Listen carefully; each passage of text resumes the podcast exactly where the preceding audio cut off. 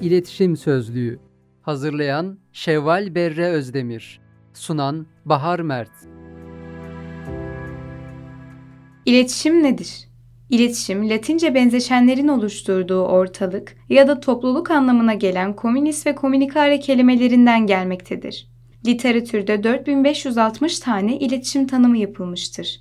İletişim, en genel tabiriyle iletilmek istenen bilginin hem gönderici hem de alıcı tarafından anlaşıldığı ortamda bilginin bir göndericiden bir alıcıya aktarılma sürecidir. Ünsal Oskay ise, İletişim, insanın varlık sürdürme biçiminin bir ürünü ve insanın varlık sürdürme biçimindeki gelişmelere göre değişimlere uğrayan, insana özgü bir olgudur der.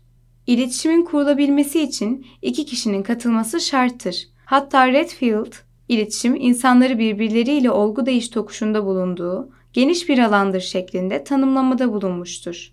İletişimin gerçekleşebilmesi için gerekli olan temel ögeleri vardır. Bunlar ileti, kaynak, kanal, hedef kitle ve feedback yani geri bildirimdir. İleti, iletişimin olmazsa olmazıdır.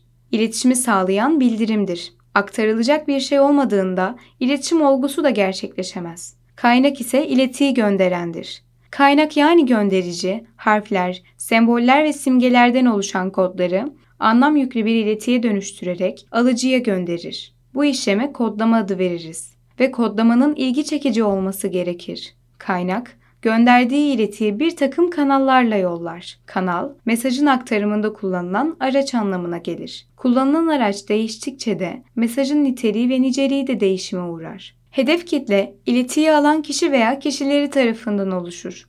Hedef kitlenin gönderilen iletideki anlamı alabilme olayı kod açımlama olarak tanımlanır. Hedef kitle, kod açımlamanın ardından aldığı iletiye karşın kaynağın mutlaka bir yanıtta bulunur. Bu duruma ise geri bildirim denir. Bugün iletişim kavramsal olarak nedir? Düşünürler iletişimi nasıl tanımlamışlardır? İletişimin temel ögeleri nelerdir? Sorularının yanıtlarını bulduk. İletişim Sözlüğü. Hazırlayan Şevval Berre Özdemir. Sunan Bahar Mert.